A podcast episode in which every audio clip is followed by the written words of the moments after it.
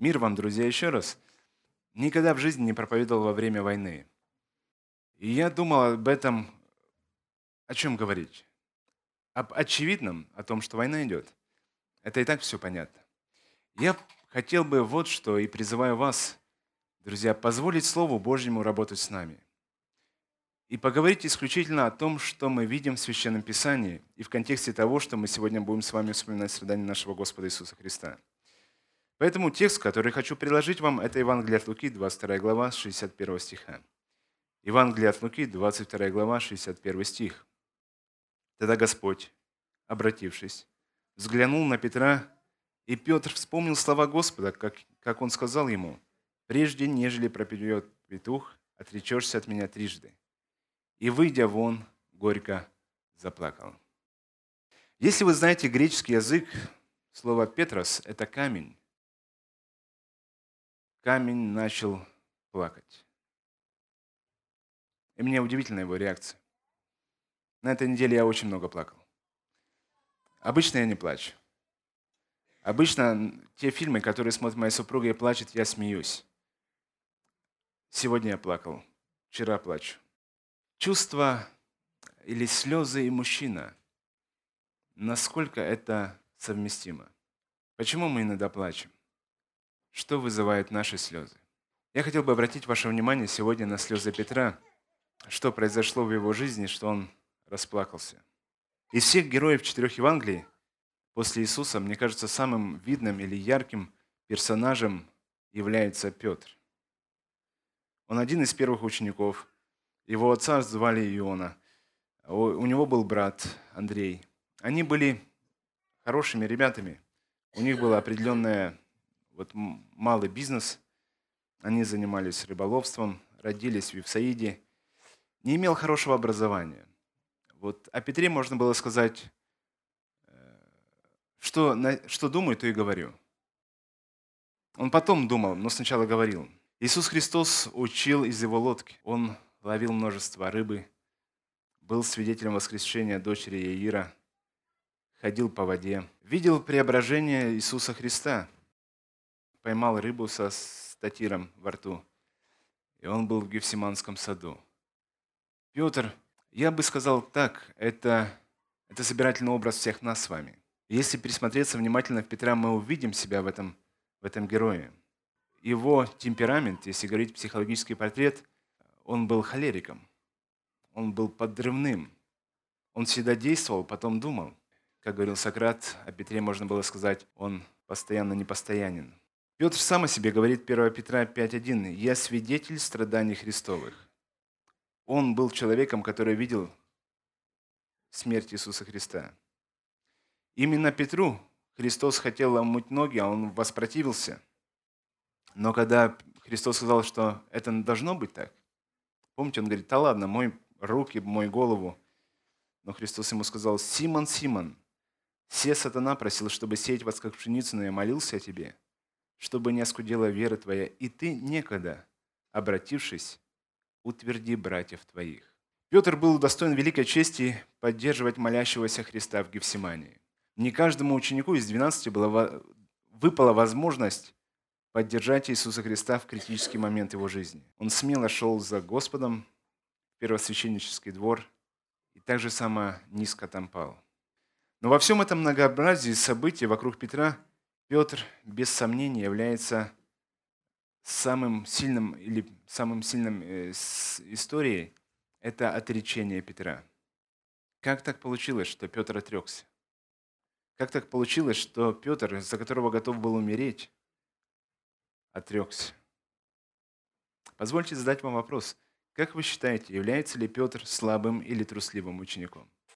Рисуя психологический портрет Петра, кто бы из нас во время шторма вышел бы из лодки? Причем его никто не просил, это было его побуждение. Я бы, наверное, вцепился бы в мачту, держался бы, но ни в коем случае бы не вышел из лодки. Петр был смелый человек. Петр был тот, кто, когда на Христа шли, написано, с мечами и колями, взял меч, единственный из всех учеников, который хоть что-то предпринял для того, чтобы защитить Иисуса Христа, своего Спасителя, своего Господа, своего Учителя. Никто из двенадцати, один был предателем, никто ни пальцем не пошевелил, чтобы защитить Иисуса Христа. Петр это сделал. Помните, он отсек ухом э, слуге. Он пошел за Христом во двор первосвященника, написано э, Матфея 26, 58, чтобы видеть конец. Он шел до конца. Он не просто шел за Спасителем, но еще один момент меня удивляет. Написано, сел со служителями. Он не стоял, не наблюдал, не снимал все с камеры, с балкона. Он сел со служителями, чтобы быть в эпицентре. Если бы вы меня спросили, является ли Петр трусом, я бы сказал нет. Он герой. Он в эпицентре событий. Он человек, который не прячется за юбками. Это человек, который принимает вызов, который подставляет щеку, когда его бьют. Это человек, который идет вперед. Но почему он отрекся? Хочу предложить вам на основании Священного Писания три ошибки Петра, которые позволили или довели его до состояния отречения. И хочу, чтобы мы на эти ошибки посмотрели как на наши с вами. Не являемся ли мы в Петре теми, которые повторяют его судьбу? Первая ошибка Петра. Петр слишком много надеялся на себя. Смотрите, Матфея 26, 33. «Если все соблазнятся от тебе, я не соблазнюсь». Личностное местоимение. Я не соблазнюсь. Луки 22, 33. «Господи, с тобой я готов и в темницу, и на смерть идти». Иоанна 13, 37. «Господи, почему я не могу идти за тобою? Я душу мою положу за тебя». В каждом из четырех Евангелий Петр говорит о том, что «я, я, я все сделаю». С одной стороны, это правильно. Может быть, вот кто как не я.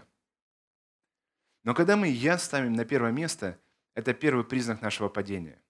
Это прогнозируемое поведение, что у нас будет падение. Когда Петр начал говорить, я все сделаю, другие нет, вот я сделаю, это прогнозируемое поведение к тому, что у человека будет падение. Смотрите, как говорит Яков. Э, Якова, Якова 4,14. Вы, которые не знаете, что случится завтра, что такое жизнь ваша, пар, являющийся на малое время, а потом исчезающий. Вместо того, чтобы вам говорить, если угодно будет Господа и живы будем, то сделаем то или другое, вы по своей надменности тщеславитесь. Всякое такое тщеславие есть зло.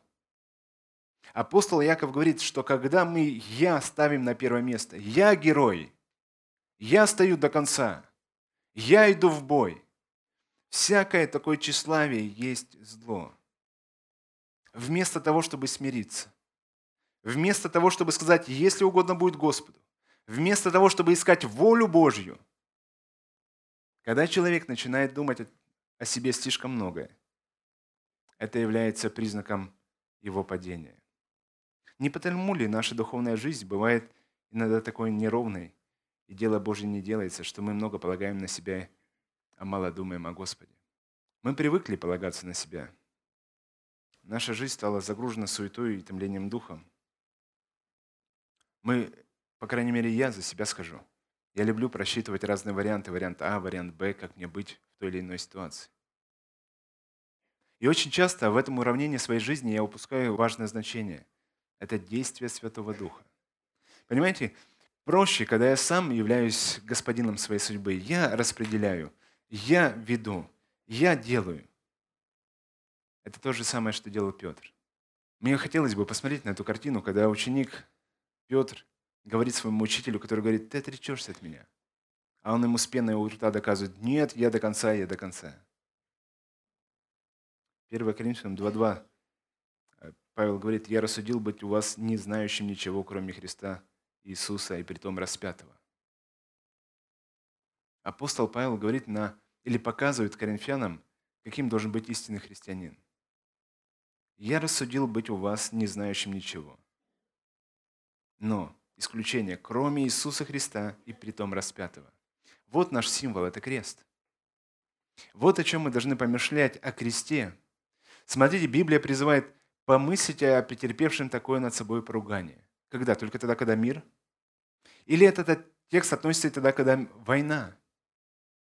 Это универсальный текст, который призывает Помыслите, вне зависимости от тех обстоятельств, в которых вы находитесь, помыслите о страданиях нашего Господа Иисуса Христа. Крест – это не просто посвященность веру, вероучению. Крест – это определенный образ жизни. Мне нравится, как Дон Карсон в своей книге «Крест и христианское служение» пишет, ну, это, наверное, больше относится к мирному времени, но тем не менее. Мы стали настолько ориентированы на бутафорию, это цитата Карсона, что порой не замечаем, как далеко зашли в своем компромиссе. Вот один пример. Во многих церквях молитва на утреннем богослужении используется в основном как время для перестановки на сцене. Люди в зале склоняют головы и закрывают глаза, а когда через минуту открывают глаза, то видят, что певцы уже на месте. Или театральная группа готова начать свое представление. Все так плавно, продумано, без запинки. Однако все так по-мирски. На первый взгляд мы будто молимся вместе, обращаемся к Царю Небес, полновластному Господину. А на самом деле некоторые молятся в то время, как другие бегают на цыпочках по сцене, а третьи с закрытыми глазами пред, представляют, какой будет обстановка на сцене, когда они откроют глаза. Неужели слаженность этого представления стала важнее для нас, чем страх Господен? И это задается Карсон. Друзья мои, время потрясений – это всегда вопрос нашей цены, что мы стоим – что мы из себя представляем. Позвольте обратиться к церкви «Новая надежда». Здесь вот нету войны. И мы молимся о том, чтобы Ужгород это был зона свободная от войны. Город-убежище.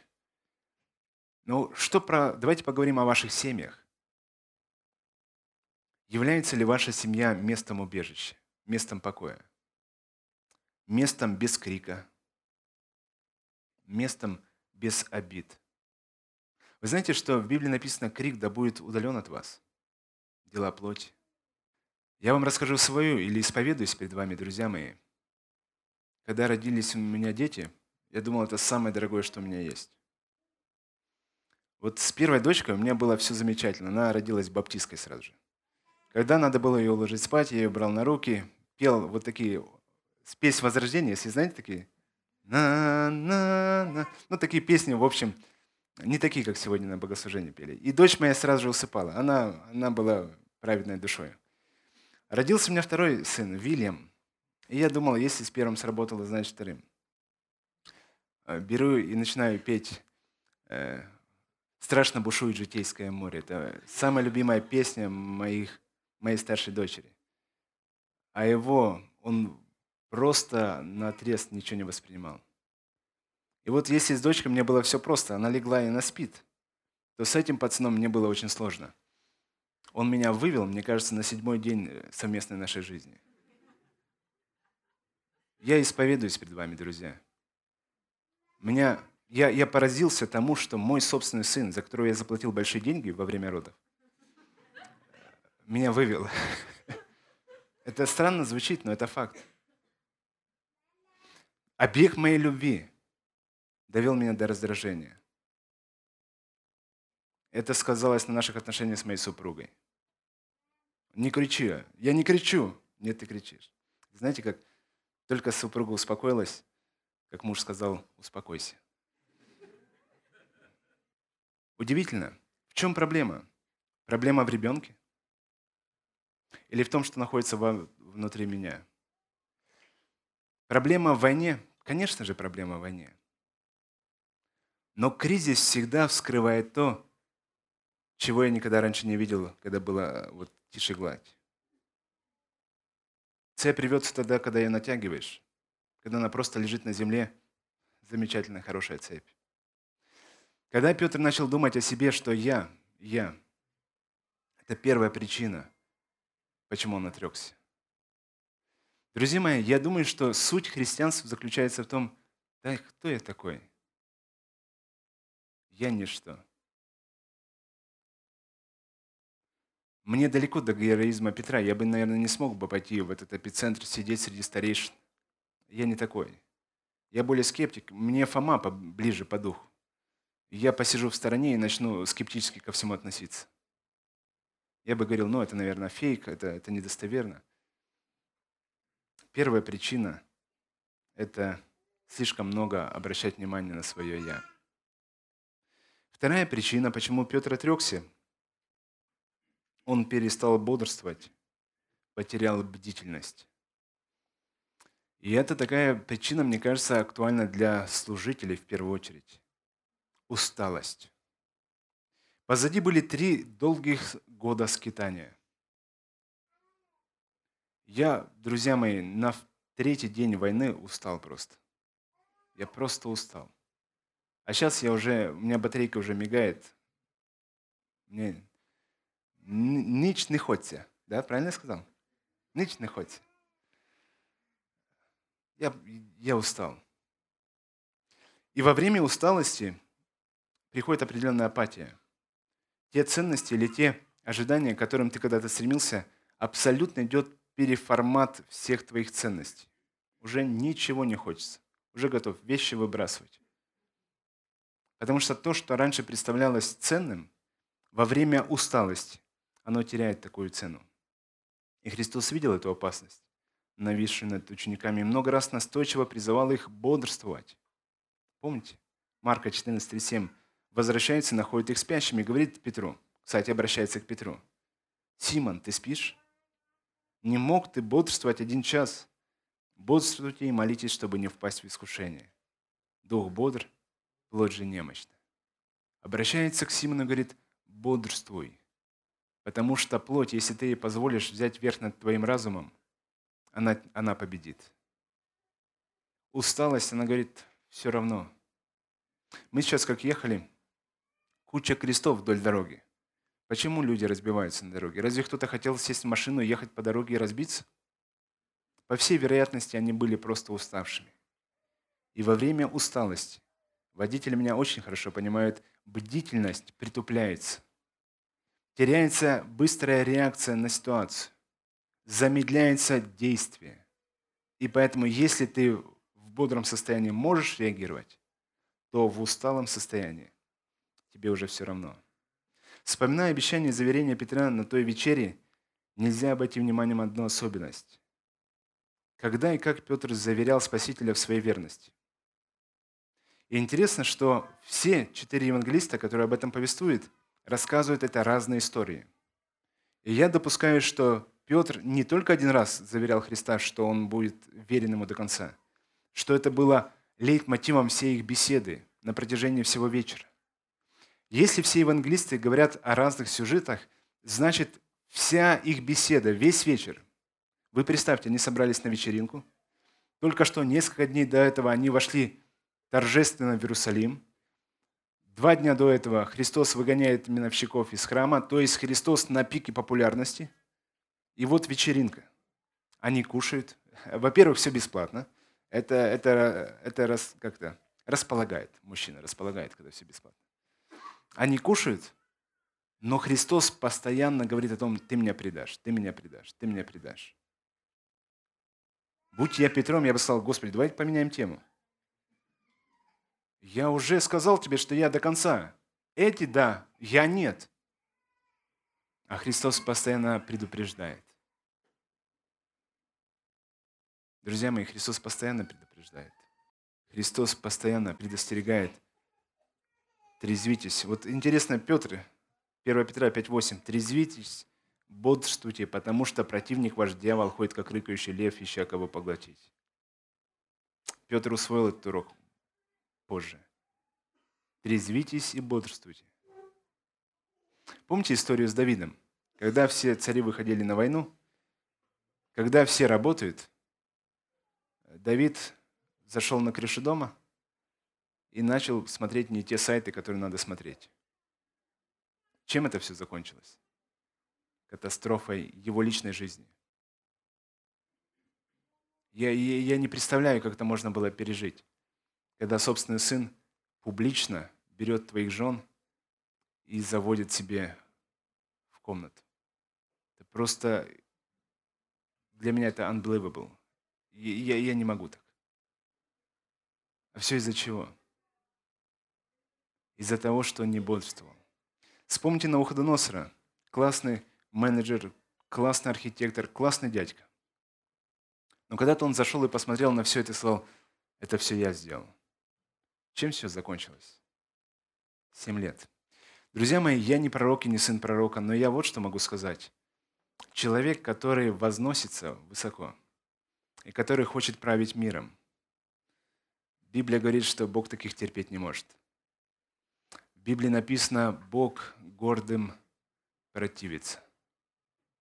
Понимаете, Бога задевает не, не сплетники, хотя это грех. Бога задевает даже не вот никто, вот не изменники своим супругам. Написано, Бог противится гордецам.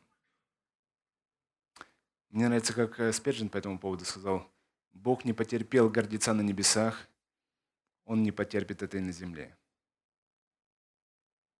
А смиренным что Бог дает?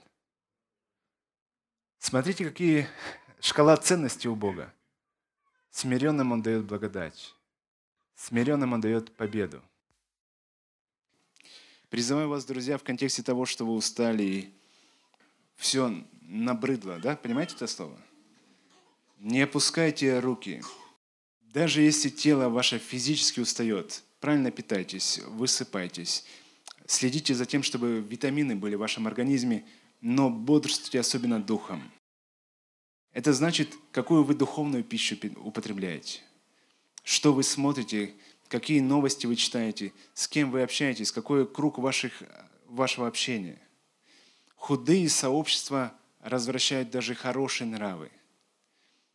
Друзья мои, Петр отрекся, потому что он не бодрствовал. А Христос приходил, будил его, постоянно говорит, «Симон, ты спишь, бодрствуй».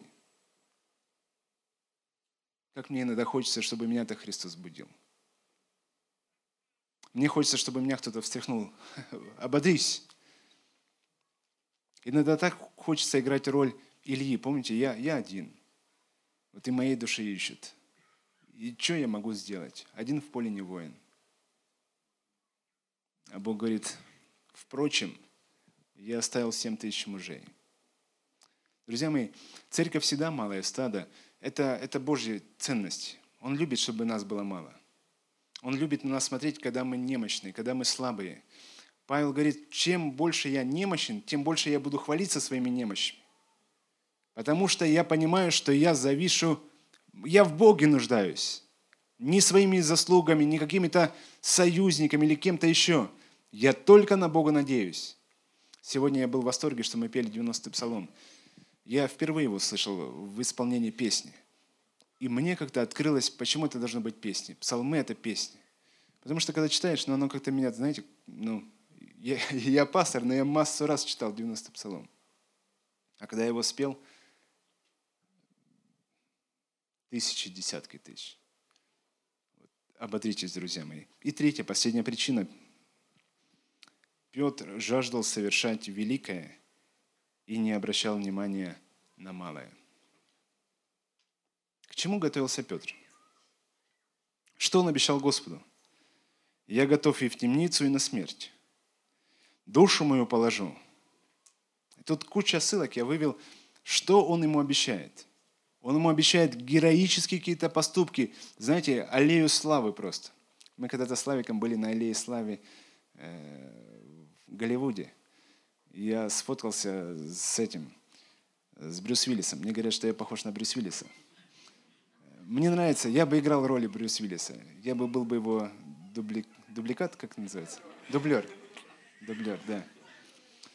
Э, Стэнхэм мне нравится. Вот. Потом Уайн Джонс, Скала мне нравится. Все, кто лысые, хорошие ребята. Но когда мы ориентируемся на великие дела, а что Богу надо? Верен в малом. Петр ждал великого и не заметил важного, а ведь самое важное почти всегда бывает в малом. Господь являет нам себя не в буре, не в землетрясении, а в веянии тихого ветра. Нам бы только научиться замечать это. Мы так часто ждем чего-то большого, ищем где-то кого-то великого, а Бог всегда рядом и в малом. Все же выдался шанс проявить себя и отрубить ухом Малху, помните? На что Христос сказал, Матфея 26, 52, тогда говорит ему Иисус, «Возврати меч твой в его место, ибо всяк, взявший меч, мечом погибнет». Или думаешь, что я не могу теперь умолить Отца моего, и Он представит мне более нежели 12 легионов ангелов? Как же сбудется Писание, что так должно быть? Друзья мои, или мы не можем умолить Бога, и Он явит 12 тысяч ангелов? А вы знаете, что Бог, Библия говорит, что тот, кто касается вас, ковыряется у Бога в глазу. Разве Бог не может послать 12 легионов ангелов? Спрячь свой меч. Частая наша чрезмерная активность и героизм не угодны Господу. У него по-прежнему эти легионы. Они по-прежнему в боевой готовности. От нас Бог ожидает в первую очередь духовных подвигов. Верность, терпение, бодрствование. Я бы сказал, самое важное – святость. Но как раз в этом мы и не отличаемся особым рвением. Петр все же пошел за Христом. 26.58. Петр же следовал за ним издали до двора первосвященника и, войдя внутрь, сел со служителями, чтобы видеть конец. Думаете, это было любопытство? Что побудило Петра э, прийти в, этот, э, в это помещение? Он хотел хайпануть, запостить пост. Что им мотивировало? Я предполагаю вот что. Я думаю, он ждал, когда к нему подойдет Иуда и скажет, это с ними? И он скажет, да, убейте меня. Но Иуда не подошел. Я предполагаю, что он ждал, что подойдет какой-нибудь первосвященник и скажет, ты был учеником Иисуса Христа. И он скажет, да, я был учеником Иисуса Христа. Но и первосвященник не подошел. Подошла женщина, служанка. По законам, первого древнего, э, по законам древнего Ближнего Востока слово служанки в суде не имело юридической силы. Петру ничего не угрожало. Он мог бы сказать, молчи, женщина без покрытой головы. Понимаете, ему ничего не угрожало с юридической точки зрения. А он отрекся. Я думаю, в нашей жизни похоже происходит. Мы думаем, ну вот, скажем таким образом, я никогда жене не изменю. Я никогда, вот сильное, сильное искушение, я сразу ставлю блок. Это да не будет со мной. Но когда приходят маленькие, незаметные, какой-то незначительный флирт, какая-то увлеченность, какие-то левые мысли. Мы с вами привыкли фокусироваться на большом, на великом, и вот этому давать отпор. Но когда враг так изящно подходит в ничтожном, в незначительном, в мелком, в таком, которое есть везде и вся – мы не замечаем этот момент, и мы упускаем это из вида. Друзья мои, третья причина, которую я вижу в э, отпадении Петра, в том, что он хотел сделать что-то большое. Хотел быть героем. Кстати, друзья мои, героем нельзя стать. К тому, чтобы быть героем, никогда нельзя подготовиться. Вы либо есть герой, и по ситуации всегда реагируете как герой, либо вы не герой – Мужская такая, как вам сказать, вот синдром альфы заключается в том, что нам хочется всегда быть вот первыми, героями, в самом эпицентре событий. Но герой, вы, вы и есть герой. Вопрос в том, как вы реагируете на те бытовые мелкие вещи, которые в вашей жизни. Искушение подошло в образе простой служанки, и Петр упал – И в заключение хочу начать опять с того текста, который мы им прочитали. Тогда Господь, обратившись, взглянул на Петра, и Петр вспомнил слова Господа, как он сказал ему, прежде нежели пропоет петух, отречешься от меня трижды. Друзья мои, во всей этой истории мы сегодня фокусировались на Петре. Я думаю, что в этом Петре мы видели себя. И нам есть что исправлять наши кривизны. Но давайте сейчас посмотрим на Иисуса Христа – Христос поставил на Петре крест, как вы думаете? Я бы поставил. И слава Богу, что я не Господь. 21 глава Евангелия от Иоанна говорит о том, что они встретились, у них была удивительная встреча. Петр рванулся к кресту, но не знал, как себя вести. Он пришел, пересчитывал рыбу, суетился, покушал. И потом у них была интересная беседа. И знаете, что в этой беседе Христос ни слова упрека не сказал Петру. Он просто расставлял приоритеты. Единственное, что делал Христос в беседе с Петром после его отречения, задавал ему три раза один и тот же вопрос. «Любишь ли ты меня?» Позвольте свою проповедь призвать вас к молитве словами Иисуса Христа. Что вы любите? О чем вы сейчас размышляете? К чему направлено ваше сердце? Если бы я была золотая рыбка, я бы попросил вас, у меня есть одно, вот я могу исполнить одно ваше желание. Какое желание вы бы сейчас загадали? Это и показатель ваших приоритетов, что бы вы сейчас хотели. В встрече Петра и Иисуса Христа Христос задает лишь один вопрос. «Любишь ли ты меня?» И в этом вся суть Евангелия. Любишь ли ты Христа? Потому что если я говорю, что я люблю Христа, мои отношения с ближними сразу же правильно становятся. Мои отношения в семье, мои отношения с детьми, с супругой, на работе, с коллегами, мои отношения в городе, в стране, да даже глобально, во всем мире – они сразу же упорядочиваются в контексте того, как Христос этого хочет. Друзья мои, мы сейчас будем молиться. Позвольте, я вот как призову вашу молитву. Мы, мы поднимемся. У нас будет молитва тишины предстояния пред Богом. Позвольте Духу Святому услышать, э, позвольте себе услышать Духа Святого, который будет вам говорить. И, может быть, эта тишина молитва, это будет, когда Бог будет вам обращаться. И после этой тишины я вслух помолюсь, и мы закончим нашу эту проповедь. Давайте мы помолимся.